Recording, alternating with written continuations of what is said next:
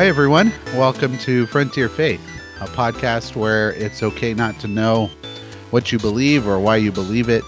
We're just glad that you're with us on this journey as Ryan's chair creaks. I'm loud. sorry, I get a different one, but they all creak. Uh, my name is Nathan Whitaker, I'm the very loud Ryan Harris. And today we're going to bring uh, our last recorded conversation for the year. Uh, we're going to have a couple other episodes. Ryan and I will do our own things separately and bring them to you. Uh, but today we wanted to talk about uh, Christmas. And specifically, we wanted to ask the question what is Christmas about? We were in different heritages growing up and we were taught different things. Uh, although, of course, because we're both Christian, there's going to be significant overlap hmm but we also have done some things to kind of change a little bit of our emphasis and so forth. And I think it's probably less, what do I want to say? Probably less radical than other things we may be talking about uh, throughout this podcast. It's more in line of where a lot of people have moved and shifted in theology. It seems like more of a refocusing than any kind of Yeah. like, like even what we're going to talk about. We haven't like totally abandoned what we've learned. It's just feel like we missed something. Yeah, so we're going to talk about that. We're going to explore it. And as always, we do this because we don't know where you are in your journey. Uh, as someone on the frontier, you might be in a place where this is all new to you. You might be in a place where you have been here for a while and you're like, yes, I get this. But uh, it might help to have a little bit of a new perspective on it. And we want to talk about that. And uh, I'm actually going to start this time because uh, what where this started was with my experience growing up in the Lutheran Church. Uh, I actually thought about this today. Remember how we started talking about how did you make some of the shifts early on? How we, Ryan, you and I, we changed Mhm. how we were thinking about things earlier on. Um, I didn't say it at the time, but I think Christmas was one of the first things. It was as I was thinking about this specific critique I have, I remember it being very raw and new and kind of scary as I was having this thought. Um, and that wouldn't have happened, you know, um, uh, before I got comfortable with it or after I got comfortable with it. It was very much in line with, oh, am I allowed to think these things? Well, yes, I gave you permission and everything was fine. exactly. So, what was the change then? The change was i think something a lot of people have experienced recently and uh, it's that i started to just become very unsatisfied with the way lutherans talked about christmas. And the way we talked about christmas was kind of like a second good friday and what i mean by that is we would always talk about Jesus coming as God man, right? The incarnation. But the incarnation was a way in which God could do what he came here to do, which was to die. Oh, okay. So it's a very mechanistic kind of, uh, maybe that's not the right word, but a very, uh, Utilitarian. yeah, do this so this can happen. Yeah. Yeah. And so Jesus's incarnation was beautiful in that all uh, this interpretation of Philippians 2 that he humbled himself to be us and then to die on the cross, which is what Paul says there. But they kind of throw all that together and say, well, Jesus humbled himself to become a baby that would then grow up to be a man that died upon the cross. hmm And so what I started to say, because I'm not very tactful, I started to say, you know, way. yeah, I have. Christmas is more about more than just killing baby Jesus. Right. It's much more than that. And I started to with the question really, is it okay to say that it's more about more than that? And then I just became convinced because it was just so tiring to go to a Lutheran church on Christmas Eve or Christmas Day and hear about Jesus's death on the cross. Well, you know, it's funny because I remember my dad saying, and even when I was uh, in pastoral ministry, I remember being like, I don't want to do a holiday message because what do I say that hasn't been said 500 times over the years, you know? Yeah. And it, I'm thinking, gosh, that would be even worse, right? Although maybe it's easier because you can say the same thing every year. I don't know, but uh, it's just Yeah. like you know, The the pain is trying to find a new way to say it, like you were trying Just- to. just read Yeah. your one from last year backwards. Well, and to be completely fair, there was a lot of uh, talk about the Christmas story, but that was all. That's all it was. Is talk about the Christmas story, and if we made the move to its meaning, we immediately had to go to the cross and sometimes the empty tomb. So That's there was the there was no meaning outside of pointing towards death and resurrection. that's my memory of it. And as we've said several times if if people in our past kind of happen to hear this and want to correct us that's fine because it's just the way i remember things. It could be that you know it's all on me for that remembering. But yeah i think that's all it was was that we celebrate christmas for that reason we celebrate christmas as jesus coming to this earth and then when probed which was you know i'd probably say 50% of the time it was pushed into well he came to be a baby who would grow into a man to die on the cross for us Right. Which is consistent, right? I mean, yes because I mean, if I, you know, as I understand it, even then through all of Jesus's ministry, everything he was doing was leading to that too, right?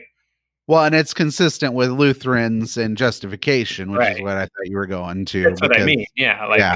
everything Jesus did was everything leading to that. yeah Yeah. yeah so you know being growing up in a lutheran church and i i say that not just because i'm sorry growing up in a lutheran church and also afterwards after i left my dad's church because it wasn't just my dad i started to discover in fact that my dad probably wasn't as cliche as some other people were Mhm. or other preachers not people but other churches and so forth uh, and it was yeah all over the place hmm talking about that even epiphany which is a, a holiday that we spend a lot of time on explicitly I'm just is- laughing because I never heard of that until I came. Oh, I was yeah. working at the seminary, and and uh, my boss said we need to plan an epiphany party, and I was like, yeah. And I'm thinking, did somebody have a good idea? Or like I had no idea what it was. so it's january 6th it's when uh, the wise men traditionally come to see jesus because you know uh, depending on the lutheran pastor you get some actually refuse to have the wise men in the nativity set because Ugh. i know right It's just like talk about focusing on the important things. guys, Yeah. you know?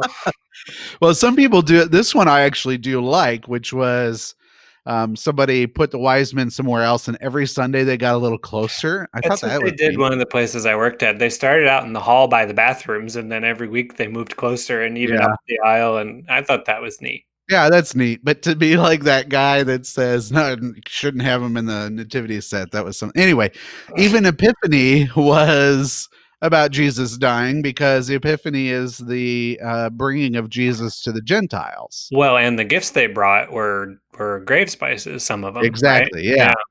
Of course. So we love that. We Yeah. love that because then we see, can talk about see, it's right here. exactly. See, even the wise men knew that baby Yeah. Jesus would be killed for They us. They got the memo. so I don't know. I just kind of grew tired of that at some point. like, uh, does it always have to be about this, especially with something as rich as Christmas? Christmas is Mhm. full of so many images and so many different stories. I mean, it's the only thing outside the crucifixion that we have four four specific things about it. Perspectives on, yeah. Yeah. Mhm. um, even even Mark, which doesn't really talk about the nativity so so much, it talks about why Jesus came and who he was in in Mark chapter one. Right. Uh, yeah, so that's kind of what spurred this on because I just had to get that out. I know a lot of people are already thinking that, especially if you're listening to this podcast. Um, as best as I can, assure you that it's okay to be kind of sick and tired of justification on Christmas Oh, Day. and if you are, you're still justified. It's okay. Yeah, it's okay. In- fact, you're still Lutheran, Yeah. even if you don't have uh, a hyper focus on justification. I'll but give also, you guys a disposition too, just like I gave Okay. Nate. yeah, that that means a lot from uh, you know Lutherans. Yes. but I also was like kind of curious. While I that was something that I grappled with and I kind of overcame, I was kind of curious if that was the case in other places. And uh, of course, we've got Ryan, and I'll I'll I'll ask you, Ryan. But first, I want to say, well, only time I do it. Um, but I asked actually asked my wife about this, and she said she didn't grow up Lutheran, and she said, "Yeah, that sounds like a pretty typically Lutheran thing to do."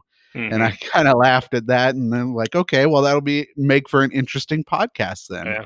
I mean, when Um, you told me about the idea, I was like, "Oh yeah, of course." right? I mean, I know what to expect at this point. I know more than the average non-Lutheran about Yeah. you, you guys and well, you guys. And um so, but yes, it was very very appropriate, I think. All right, so how uh how did was that part of your experience at all growing up?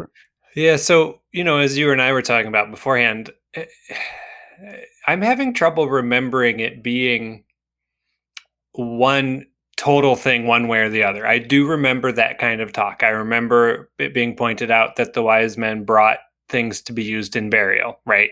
I remember um, people talking about the idea that Jesus came to die, right? Like like Jesus's death wouldn't mean anything if God had not come as a human, kind of idea. Um, I remember those things. So like it did happen.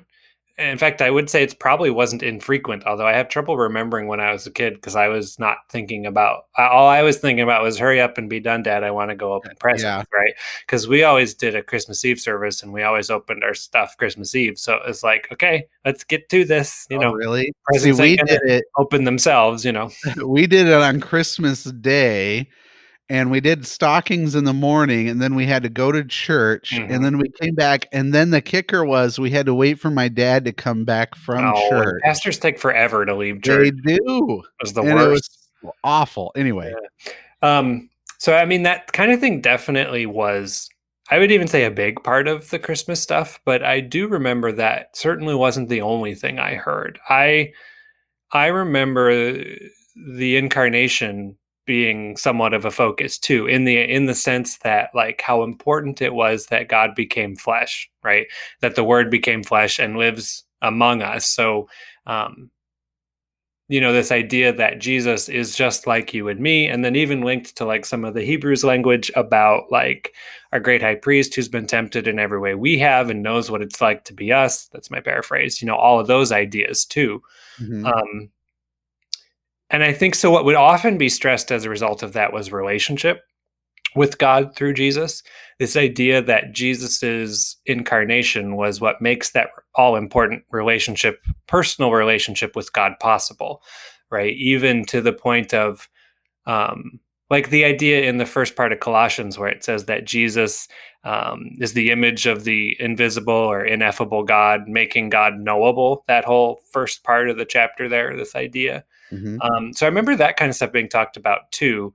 And then I guess the other thing was there was sometimes a bit of a, an eschatological focus too. This idea that Christmas points us toward the second Christmas, i.e., when Christ will return someday, which is interesting because I'm told that's a very Advent type idea, and we didn't do that. Well, I had Yeah. a I had a dollar store Advent calendar that had that awful wax chocolate in behind the little cardboard doors. You know, you know those ones. Yeah. Um, Uh-huh. But other than that, we had no Advent. So, um, as very as advent thing very very much because we're not just waiting for christmas we're waiting for christ's return right, right. So I guess I guess I would sum it up, at least as far as I can remember, that we definitely had a lot of what you're talking about, but I do remember a significant amount of time spent on some of these other things too. okay can you tell me about that like uh how do i want to ask this question let me say it like this um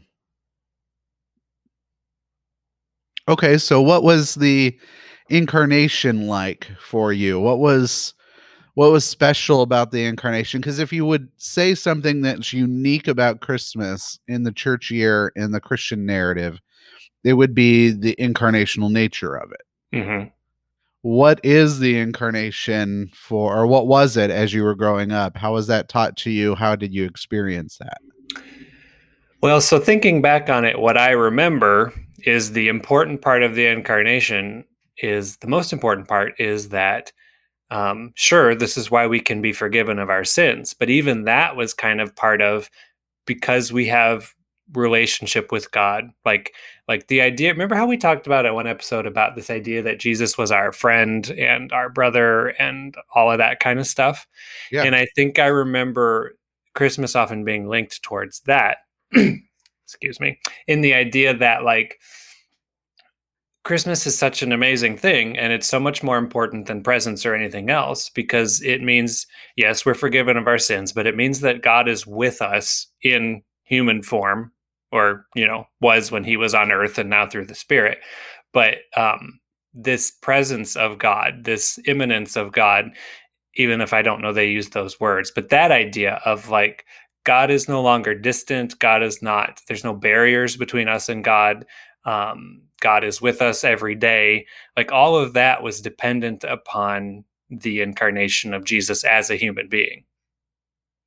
okay so you did have a lot of the how, how was that how was that expressed was it in that friendship uh metaphor or reality or was it like because the incarnation is a very interesting and uh confusing thing right Right.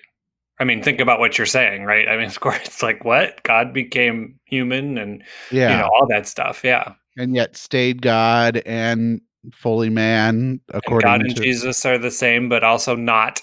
yeah you know all that stuff. Yeah, so you know i know enough i think to say that it probably wouldn't be very interesting for most uh pentecostals to dwell on the logical confusion of that if you will uh it was more like for us we would probably spend some time trying to parse that out pretty quickly or not quickly but thoroughly deeply. Yeah, yeah. yeah uh seems like that's probably not how you would approach it um, I mean, I'm sure there was some of that, but uh, it certainly wasn't the focus. I think it was more. This will shock you. More on now the we we can experience God because I mean we're not just reading about God, we're not just talking about God, but God is with us. Like either when Jesus was on Earth, hum, in human form, right, as a human, um, uh-huh. but now through the Spirit. This idea that like um, Christmas, I, probably even this idea that it can be Christmas every day in a sense because we have Jesus living inside of us, right? That it would often be linked to um, uh, salvation in the sense of like now because of this, let's give people a chance to get saved, kind of stuff, right? The say the sinner's prayer or whatever, as we've talked about in other episodes, but. Um, yeah, I think I guess it was so it, it, was similar in that it was used as a springboard for other topics, right? Christmas was, I mean. okay. But I think those other topics tended to focus on relationship and experience, relationship with God and experience of God through the Spirit, um, which also would not have been possible without the incarnation, right? okay interesting And I mean, I guess you could say that we did the same thing you did. We just did it about something else. like, you know, yes, we talked about justification sometimes, but I think the bigger focus for us now that I'm talking about it, as I've been putting it together, I think was this idea of immanence and presence and um, experience that probably shouldn't surprise anyone who has been listening to this or is knows much about Pentecostals in general. But it sounds like so the reason why it's sort of similar to what we did is that it it's those things detached from the incarnational narrative and incarnational reality Well, in the sense that the incarnation was important and talked about, but it was leading to something I don't know if you could say more important, maybe, but it was always like the building block towards something else. Okay. And I think what I'm wondering is like, yeah, but what what about the incarnation? Like, and I wonder, did we did we all do that because we can't wrap our heads around the incarnation because it's bonkers when you think about Yeah. what you're really saying, you know? Um, I wonder if that's part of why this happens, is because we just don't know what to make of this idea of the word becoming flesh and dwelling among us. And so they say, yep, yep, that definitely happened. It's a miracle. That's great. And also, right? Yeah. And it's much easier to talk about the thing, whatever our system is, the thing we know, right? Yours was justification, mine was relationship or experience or whatever. Well, we know all about that. So let's fit this into that. And then we can talk about it. So then let me ask you this. When uh when you heard you probably didn't as a kid, but when you heard preaching on Christmas Eve, or really just around the nativity altogether, what was that preaching like? Was it staying with the story of the nativity, or was it uh, talking about the incarnational reality through that story and then moving on to something uh, like the presence and Right. relational? I mean, I can't remember a lot of it. I, I do think one of the thing that's different that makes it somewhat hard for me is while I am not saying that we never had any kind of Christmas message outside of Christmas Eve or Christmas, we didn't because we didn't have any kind of structured Advent part. I think it would be very likely that many of this, you know, two or three of the sermons in December before Christmas would not necessarily be focused on Christmas. I mean, they might be that would Yeah. happen, sure, but it wouldn't be necessarily that much of the focus until it. I mean, we'd sing Christmas songs and sure and all that, but um, it, it just wasn't necessarily focused on as much until Christmas. Sometimes Okay. It depends. It wasn't that way at every church, but growing up, I think that was true as much as I can remember. yeah. So Yeah, and we're saying that because of course kids are more interested in presents than preaching. yeah, I, I want to know what Lego I'm getting. I don't care about what you're talking about, Yeah. you know, or or whatever. Um, yeah. Yeah, So- I wonder about that. Like, so it's kind of like this weird thing in Christian culture, I think, at least in the Christian culture that I experience, is that Christmas is a big deal, but then we don't spend a lot of time thinking about or talking about Christmas as Christmas. We talk about it as a holiday experience, we talk about it as a uh, a handle into other things, but there's not a whole lot of like, let's talk about Christmas as it's Christmas. Well, now wait a minute. We spend an awful lot of time talking about Starbucks cups, so yeah, you know, and like all that kind of stuff. right. But I mean, even yeah, I, I think even when we talk about like the reason for the season kind of stuff, right? uh, That was definitely a thing. But even that was like, okay, so Jesus is what this is all about. But what does that actually mean? You know? Um, so the reason for the season is actually um the way that this was introduced to me and i don't know if i ever shared this image with you ryan but i can describe it pretty easily because i think it's gained some traction but it says um, this is the season this is the reason and on one half of the image there's an image of a wreath and on the other half the wreath turns into the crown of thorns oh, I've seen that. Yeah. Yeah. and so we would talk about this is the reason or you know the reason for this season but again that that's an easy segue right into killing baby jesus right, Right. because the reason jesus had to come was because we're poor miserable sinners and we don't know how to handle ourselves and we need a little baby to come die for us Well, and even in the Christmas story, there's the part where Herod tries to kill him and all the other babies, right? Yeah, So it's right. even kind of built into the story there. Yeah, exactly. And yet, here's the really fascinating part. I- And I didn't do the research beforehand. Maybe Ryan, you're much more biblically literate than I am, but um, I don't think there's really any mention of crucifixion at all in any of the Chri- Christmas stories. In the Christmas stories, I don't Not that I can think of. Somebody could correct us if, if we're wrong. I mean, I think you'd probably find it in Paul and you know Peter, maybe. Yeah. But I don't think there's any that I can think of. They don't the talk about- they do they that. don't yeah but they don't talk about the incarnation or jesus the closest you get is the uh, philippians 2 passage of humbling himself to become like us Right.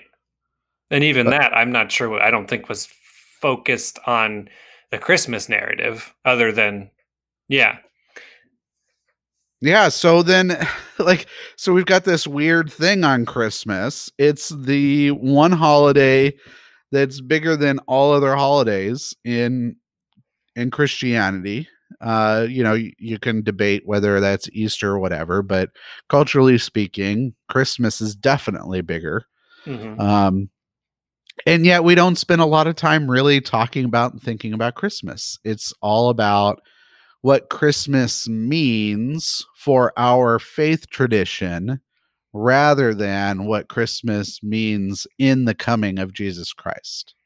yeah. And I mean, I don't think it's possible for anyone to say, well, we're just going to think about Christmas outside of the lens of whatever our particular system is, right? Like, what I mean is, yes, we can change some of the focus, but there's no way we can think about it in a theological vacuum, right? Yeah, And, right. and that's not what we're talking about, but it does seem to present a problem when I it seems like the incarnation is presented as one of the cornerstones of faith, our faith, not just of part of it. And yet we shuffle right through it either to something uh, always to something else that uh, we're much more comfortable talking about. You know, I just made this connection. It feels a lot like uh, we're recording this on the week before your interview with Trevor, but then it was the one episode right before that that we talked about other religions. And in that one, we were talking about how we um, interpret Jesus saying, I am the way, the truth, and the life. hmm And what we were urging at that time, or uh, at least what I was urging and what we would kind of share that we had learned, is that if we slow down and not focus on the answer right away to a question that we think the text is begging, and we just slow down and we stay in the text, something beautiful happens. And then we can move on and we can start talking about what that means for, you know, in that instance, the objective reality type question. But maybe the same thing's kind of going on here where we're so used to just giving what the reason for the season is, is that we just quickly move on. And it doesn't mean that that answer isn't right. It just means that it is so well packaged that maybe what we need to do is you're going to laugh, unwrap it, right? Because maybe we need to spend some more time with it instead of jumping right into, oh, well, Jesus came. And remember, Jesus came because he died for us, and he died for us because we're poor, miserable sinners, or, uh, you know, whatever equivalent Right. uh, formula almost is true for any other expression. So Does that make sense? Yeah, I mean that makes sense, but I mean, so I guess it sounds like what we're saying is not just slow down, but like it's almost like we're saying, okay, whatever, whichever lens you were taught to focus on, right, or use to understand the Christmas story, um, or the incarnation, it's like we're saying, what's another way you could look at it besides just that? Like just like to think about it and and see. Like so for me, because we didn't dwell on justification as much, I wonder maybe I should spend some more time thinking about that for now. You know, not necessarily that I got to switch to that. You know, that's kind of what we're saying not to do. right. But yeah. this idea of like, it's almost like asking the question was, well, so God became flesh, the word dwells among us, all of that. So what does that mean other than what I was told it meant my whole life? Well, And- maybe what we could do is we could, we don't have to do this, you know, let's say technically proficiently here on the podcast, but maybe what we could do is just sit with the narrative and ask what the narrative means. Hmm. Because the narrative doesn't point us to Jesus dying on the cross. Kind of let the narrative speak for itself, Yeah. at least And then as much as possible. ask some questions around that. And I think what we could do, uh, I think it's been helpful. The feedback I have heard when we kind of go into biblical things like this, it is helpful to kind of walk through it. So if you're okay with it, maybe we could just walk through the Lucian narrative a little bit. I mean, we don't have to pull out our Bibles or anything, but just walk through that and ask some very basic questions of that. Would that be okay? I'm not opposed, although I am going to pull out Luke's account of it just because it'll help. Okay. Mm. But I promise we're not going to read you all of Luke chapter 2. no, you can listen to Linus to do that. That's right. You. you don't need that from us. I wouldn't listen to us do that. So Okay. So um maybe uh, we could just go through it a little bit here and just see what comes up and then um, get back to the bigger question of what does Christmas mean? Hmm. Sound good? Let's give it a try. All right. So uh, the first few verses is about um, the census. Yeah. Right. So Joseph has to go to Bethlehem because of him being in the line of David. And right. so he goes there. And Mary's very pregnant. Yep. And, and oh, then oh, they're right there. She gives birth right in verse six. Yep. Put him in a manger. Verse six or verse seven?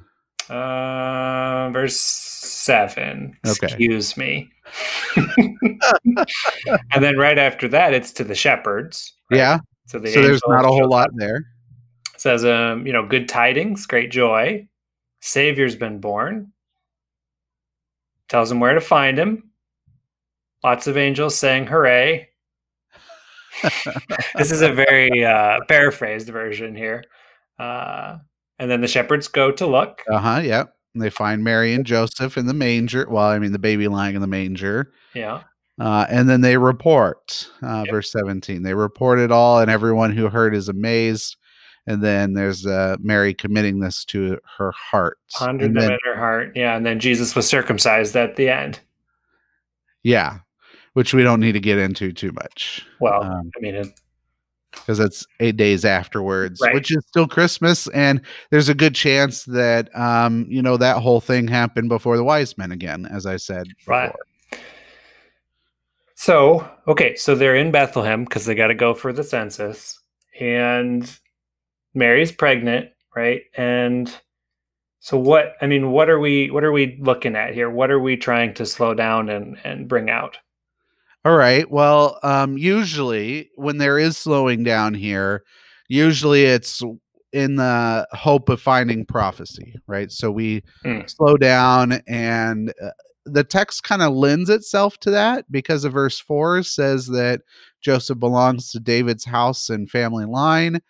And so then there's a desire to kind of jump into that, and lots of people have done that. And there's the prophecy in Isaiah about the Messiah being born in Bethlehem. Exactly. Right? Yep. And you get a lot of imagery from the prophets about uh, David's line, David's kingdom, David uh, metaphorically being used as the savior of the people. And so mm-hmm. you get a lot of tie in there. Um, and that kind of happens in that all of that. But again, when we slow down around that, at least my experience of slowing down around that is slowing down to highlight how this person, Jesus of Nazareth, will be able to die for our sins well. And it actually means something. Well, I mean, it does talk about, like, the angels do say that a savior has been born, right? So, I mean, it's not like that's crazy. But it is interesting to say that the angels, are interesting to note that the angels do not say a savior has been born who three, 33 years from now will die on a cross so you can be saved from your sins. Exactly. Right. Yeah. They say not to be afraid and that they have good news.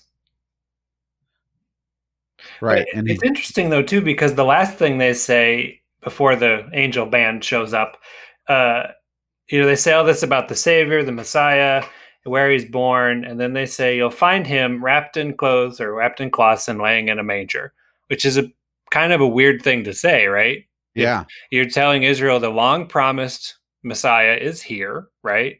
Tidings of good news, great joy. This is wonderful. He's going to be your savior, and look for him in a stable as a baby. exactly. Right.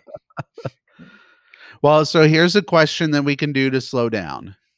All right. So usually we read this as a grand epic narrative that is meant for all people.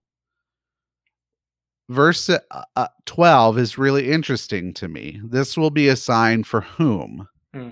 For you, the who? Well, shepherds. shepherds. Yeah. You will find a newborn baby wrapped snugly and lying in a manger, as you just said.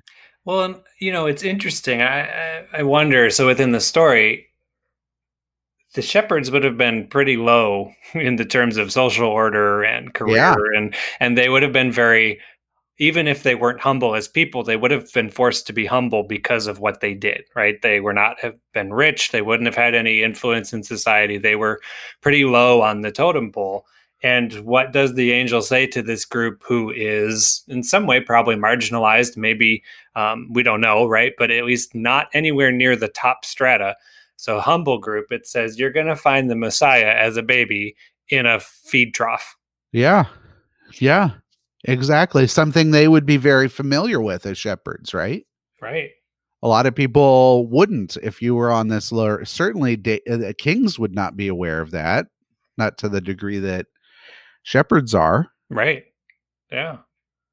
And I love verse 11. Your so verse 10 is what we focus on, which is the angel saying, I bring you good tidings, good news to you, wonderful, joyous news for all people. But then verse 11, your savior is born today. I know some say a savior is born today. It depends on the translation. Depends yeah. on the translation, but I do like this one, your savior. So the good news is that the savior of these shepherds is born today. Well, and even if it says a savior, you know, the angels could have announced this to anybody, right? They could have announced this to the governor. They could have announced this uh-huh. to rich people or whoever, but they the first people who heard the gospel was the shepherds, right? Right. These exactly. lowly, humble, probably not very washed, probably not educated, poor people. Well, the classic one is uh, so the ESV captures it for unto you is born this day in the city of David a savior. Mm-hmm. So, a savior for whom? For you. It's still there. For unto you. For for you is born this day a savior.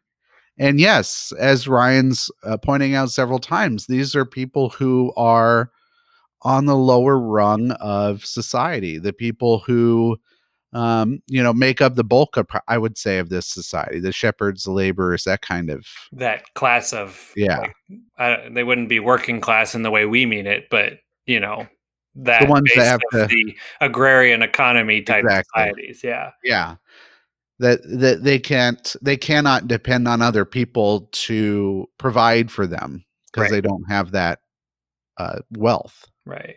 Well, no wonder they hurried off to go find them then, right? I mean, it says exactly. angels do all this stuff and they say, let's go to Bethlehem and see what happens. And then they it says they hurried off and found Mary and Joseph because imagine they were excited about it. Well, and verse 16 is so interesting, which is where you got to, is they went quickly and found Mary and Joseph and the baby lying in the manger. And and then verse 17 when they saw this they reported and they told everybody about it. What did they tell everybody about? That they saw a baby in a manger? I mean what yes, did they tell? but that wasn't probably the thing that people left with right? Like the baby in the manger was not just a baby in it like i mean you could say hey you know frank i got to tell you this story. I was walking by a manger and there's a baby in it right? Yeah. that's not what the story that's not what they were telling people Right. right. They found the Messiah, King of Israel, as a baby in a manger, and angels told him about it. You know that kind of stuff. Yeah, and I think that that's like another moment we can slow down, right? Because what we could do very quickly, and you didn't do this, uh, but what some people do is they go quickly and say, "Oh, well, they must have like reported um, that angels came and and talked to them," and yeah, that was probably part of the story. But this in the text happens right after they find the baby lying in the manger. Right. They go and yeah. they tell people about Jesus lying in a manger. Right. And I guess I remember now that I was saying this, I remember hearing something along the lines of see, the shepherds went because they were telling people about Jesus, the first missionaries kind of idea, right? and it's like, well, okay, but even if you let's just accept that for a minute, who would they be talking to? They're not they're not talking to the governor, they're not talking to Right. the rich people, they're talking to other people like them and their families. So the message there is still within that shepherd world, within that world of the, you know, poor like we were just talking about. Yeah. Exactly. And I wonder what the liberation theologians would make of this. Anyway, not today's topic. I just I bet there's a lot for them I to talk about there there. is. Yeah. Yeah. But you see what happens? All we've done is here, let me see our timer. How long have we been spending? We spent like less than, you know, what, six, seven minutes on this. And already it's changing. Already it's changing because we're spending time slowing down and seeing what this is saying, being, of course, precise to the text as much as we can, but really just asking questions outside, or let's say it differently, asking questions that are limited by the text rather than encouraged by our theology. Because you could easily jump into all this stuff and start talking about justification. I've Or heard plenty of The sermons. shepherds were missionaries kind of Yeah, idea. exactly like what you did. Yeah. Um, but if we're limited and we're staying where the text is telling us, this isn't about hermeneutics necessarily, but when it comes to Christmas and asking what it's really about, why don't we see what what people are telling us it's about? And the people that are telling us what it's about here are the shepherds. Mhm. The shepherds, they go, and we get a, a hint in 19. Mary's committing these things to memory. But then what do the shepherds do? They return home, glorifying and praising God for all they heard and seen, not Mhm. just what the angels. In fact, the last line kind of hints at that they weren't totally impressed by the angels. They were impressed that what they were told by the angels turned out to be true. Hmm. Everything happened just as they had been told. You would Well, think. Go ahead. I just say you'd have to wonder, right? Because like even if you saw the multitude of angels doing their thing after the angels went away, you'd probably ask yourself, "Did I just see that? Yeah, Right? Like, did that really happen? did I get some bad mushrooms or something? Like you, Yeah. you know, you'd you'd uh, you'd have to wonder. Was I and dreaming? then- yeah. Yeah, you know, like so then and even so, yes, I'm sure that was part of the story, but that doesn't seem to be the emphasis. Whereas if if angels appeared to me and I told I might tell people that, although they might think I'm crazy, but you know, that was just part of the story. That wasn't the amazing thing about what happened to them. Yeah. And so then I have to ask you the question, Ryan. I think we've kind of danced around it, but what's the amazing thing that happened? What's the stuff that they had been told that they went and told everybody about? Well, the thing that that it felt like to me as we were reading this is that Jesus was like them. Yeah. in the sense that here's the Messiah King, right? Who they probably thought was going to be just like David, since he's in David's line, right? David City, all that. He was going to be a king. And yet here he is just like us. He's a baby uh, from a poor family who are in a stable or a cave or whatever it was, you know. Um, they're probably cold. They're probably not super clean, given that she just gave birth. You know what I mean? Right. Like yeah. uh, they they'd find this the king of Israel and I guess the world or however they conceived of it, and the the, the king is just like them. Yeah. I mean, isn't that something? Like, let's again slow down because even when we come to that realization, we want to do application to us right away. But if we slow down, what does it mean for Jesus to be just like the shepherds? That's a that's a critical question. And it means a lot of stuff we've talked about. It means that Jesus is with people who are oppressed, people who are on the lower rungs of society, those People who Who- are poor, yeah, poor who are abused by others in power and in wealth and in social standing. That's why I mean that's what I mean by lower rungs right, is that they are all taken advantage of because of their situation in life that they have literal no control over uh, socially economically politically so on and so forth and what does it mean for God to identify with them? That is a, a huge question that we don't answer. We don't spend time thinking about that. Yeah.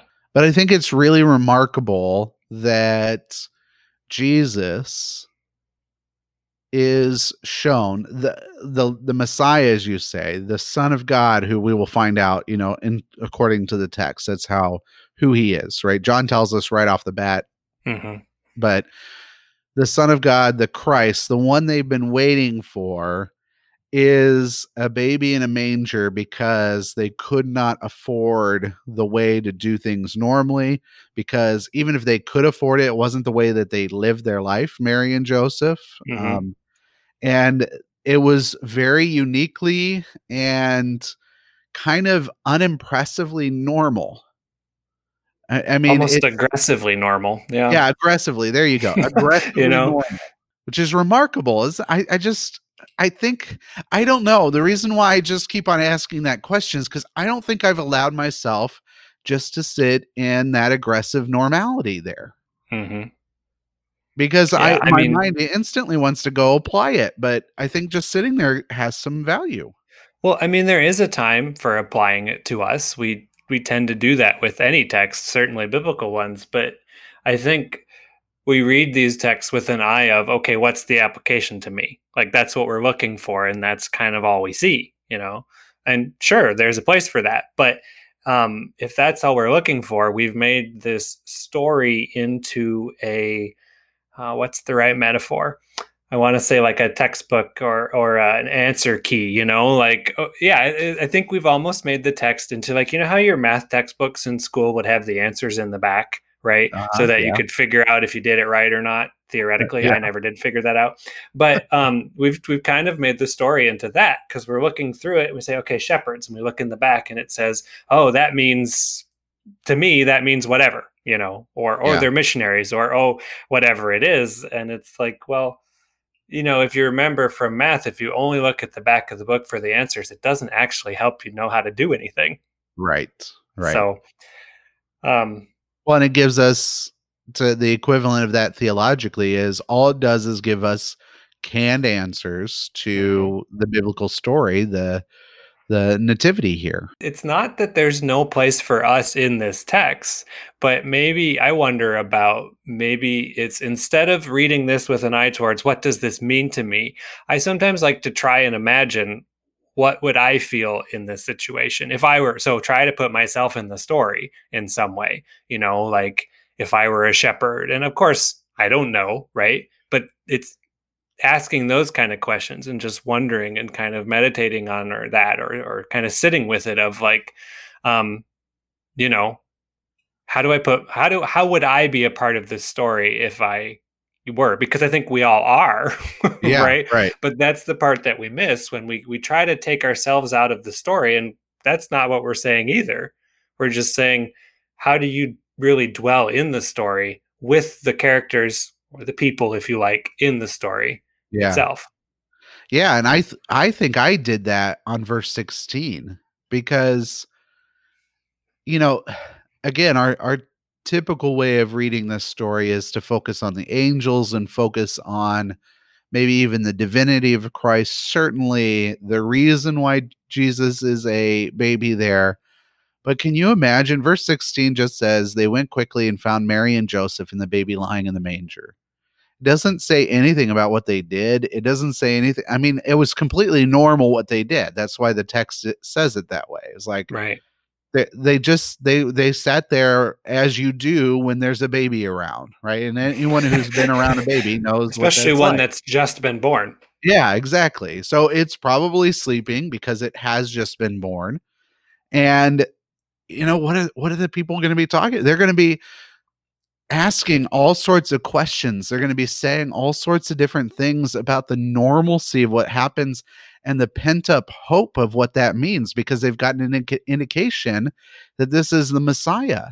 well and And it may have been something as as we said before aggressively normal as hey these people are poor a manger's not real warm at nighttime in the desert or wherever Yeah. bethlehem is so why don't we give them our coat or this extra blanket or whatever it is we have so the baby can stay warm Right.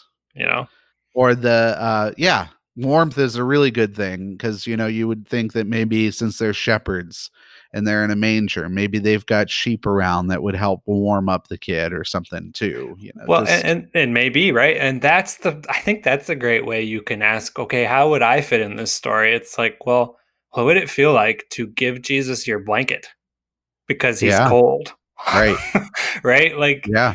especially since they this is not just some random baby. They know that this this baby is the messiah because the mm-hmm. angels told them that. So it's like it'd feel good to give some cold baby a blanket just if i did it right now to someone today. But imagine what that would be like I if know, you knew right? this baby was the king of the universe. They might not have known that but at least that he was the king of israel. Yeah you know? And these are people who don't have much so to give a cloak would be quite a bit. And you know you could spend a lot of time saying well it doesn't say that happened. It's like okay but that's not the point right? Maybe Yeah. it didn't. The point is though to really sit in the story yourself and think right. you know because let's say it didn't quote happen okay but it's still something to think about the idea of giving that kind of sacrifice to jesus as a baby Well, and the uh, I liked the your phrase, the aggressively normal. So think about this, right? You got Mary who just gave birth to a child in a She- barn yeah in a barn. The child is exhausted because children are exhausted after they're born. Uh, Of course, Mary's exhausted, probably in pain in pain, definitely in pain. Uh, and Joseph is tending to both of them. And you were, this is like the introvert's worst nightmare, right? you you as a shepherd are going to be with them and this aggressively normal thing is happening and you're invited to be a part of that and even in its aggressive normality it's so totally abnormal right right, like yeah. it, it really is this tension of both and you know i i wonder too about like so we know a few things about joseph like in the one account where it says he thought about divorcing her you Uh-huh, know? yeah. But i always wonder and then i think what gabriel or yeah gabriel appeared to him and said hey not a great idea. Yeah and um but i wonder what what was it like for joseph at this moment right? So i think he understood but can you really understand this you know? Right. And maybe gosh maybe some of the shepherds talked to joseph and he's like guys i tell you i was minding my own business gonna marry this girl then gonna divorce her because she was pregnant and then an angel showed up and now i'm looking at this and it's like what is going on? Yeah. you know?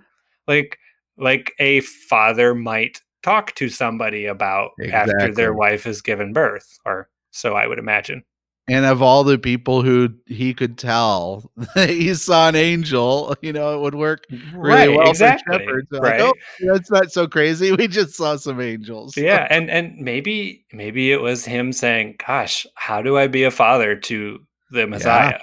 You know? Yeah. Like that would be a very normal question for someone in that position to ask right? Or to worry about even if you didn't talk to the shepherds about it a very Like- normal question every father asks but as you said a very unnormal or what was the, the opposite word you used a very abnormal yeah abnormal question at the same time because it's Yeah. the messiah and they knew at the time somewhat or at least closely that it would be god's son because of the revelations given to them Yeah. But even, um, well, I was going to say, would they even know that? But I mean, there was probably a fair amount of idea of, um, you know, like sons of gods and things from Yeah. just the ancient Near Eastern mindset. But, but yeah, I don't know. It's just amazing to me how, even from his birth as a human being, Jesus was standing things on their head. Even when Yeah. he was not doing anything particularly abnormal, he was being really crazy and making things not how they're supposed to be. like Jesus is just this wonderful ball of paradox all the time. Um, well isn't good it way. not it abnormal that he's being aggressively normal here i think that's like the wonder of this story because at least the way we're unpacking it today is you would expect god to do things in a very over the top on the nose type way and could yeah have been born in a palace. Exactly. But no, he's born to a teenage couple who don't know what in the hell they're doing right. at all. He didn't have to be a baby, right? I mean, Jesus could have showed up with a jetpack and a sword or something. Like, I mean, this could have been done any way that God wanted to do it. And yet God chose for Jesus to come up as a helpless baby in a manger in the cold. So I think then for me, like to kind of close out the the slowing down, the question I would have to ask is then what does that mean? Hmm. Instead of asking what does Christmas mean? You know, we went into the Christmas story, we came out and we could have gone in and come out in different ways. And we probably would on a different reading. Yeah. Yeah. yeah. You ask That's, us to do this tomorrow, it would be different. Totally. It's one different. of the amazing things about how I think these narratives work. But but we've come out on this and s- seeing these kind of themes of aggressive normality that speaks to the abnormality of how God works. We're we're talking about the everyday life of people and not just people but people who um, are classified in the way that we classify people as bottom of the power structure, those who struggle to survive. And Jesus mm-hmm. is born into that world. And I think the better question, instead of asking, you know, big picture things, what does all that mean when we come together and we worship on Christmas? Mm-hmm. And and then, you know, the imagination can go hog wild. There's yeah. lots of stuff that means. and you can get to the other things. That's fine. Not saying you never can. It's just you know, if God is dwelling among us, that's uh that's somewhere we should stop for a bit, shouldn't we? I, I mean, think so. Think about what we're saying there. The all powerful, all knowing, you know, if you're not an open theist, creator of the universe is now become flesh, a human being, and is with us right? Knows what it's like to be us all that stuff like that happened i don't i think that should get more attention than just okay but he came to die for us or okay but um yes. you know whatever else it is kind of thing. I love those little pokes you try to get me off to uh, on the tangent the, uh, well maybe nobody we'll talk about that, that, someday. I caught it but nobody else did. Uh, yeah i mean so like, so the way that I would rest in that question, I wouldn't really answer the question. The way I would rest in that question is I would probably pick one of those. And the one mm-hmm. that kind of sticks out to me right now is what does it mean for Jesus to be aggressively normal? Hmm. And I think, like, to uh, just poke at an answer, you know, peek at what maybe an answer might be is to recognize the normal everyday things that are happening that are full of Christ, full of the mm-hmm. incarnated um, Savior. That maybe there's something to the silliness of I've got two little kids, right? And so um, because of COVID, as a, just a small example, because of COVID, they're uh, thrilled that we're not going to be having church on Christmas because well, I'm with them, but you know, Christmas is the day where we open our gifts. We don't do it on Christmas Eve, and so like like heathens like me. Yeah, like you. Jesus isn't born yet, sir. Yeah. Sorry, the wise men don't show up yet. But do you know why my oldest is excited? It's not because of the gifts. It's because she said, "So that means I get to wear my pajamas on Christmas." right you know how aggressively and honestly somewhat obnoxiously in a beautiful way normal is that.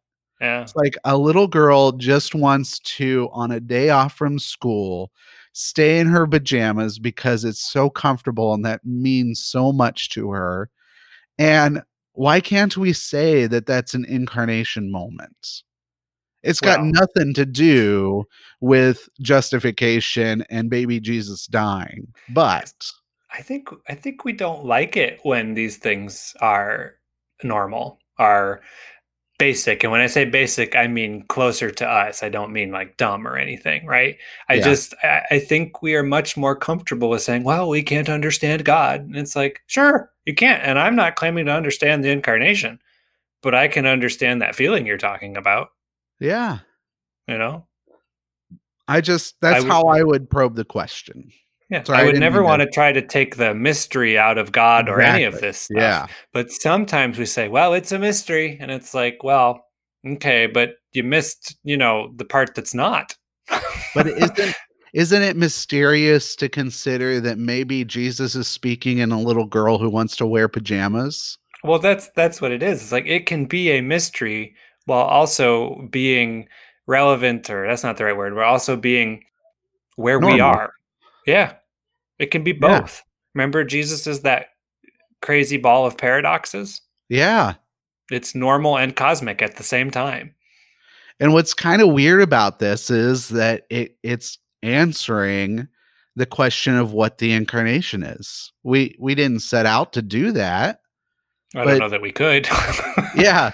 But it kind of gets at it. It's not answering that question. As you said, we can't do that and we didn't intend to do that but it's getting at the question somewhat because of the weird paradox nature uh, paradoxical nature of the incarnation and that's really i think for me where we need to move where i'm already moving on this frontier is to a place of understanding the craziness of this story, understanding the weird everyday struggles that all these characters or people are dealing with and what that really really means in this story and letting christmas be christmas because um, we have plenty of other days in the lutheran church especially to talk about Jesus dying on the cross. We have like no all of them.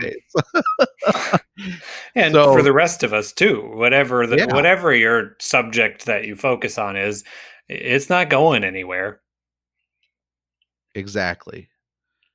Does that um I know you're kind of on the same page with me, but as you're thinking about this, does that kind of capture what we started with of how do we move away from or move more into Christmas, or is that too headsy?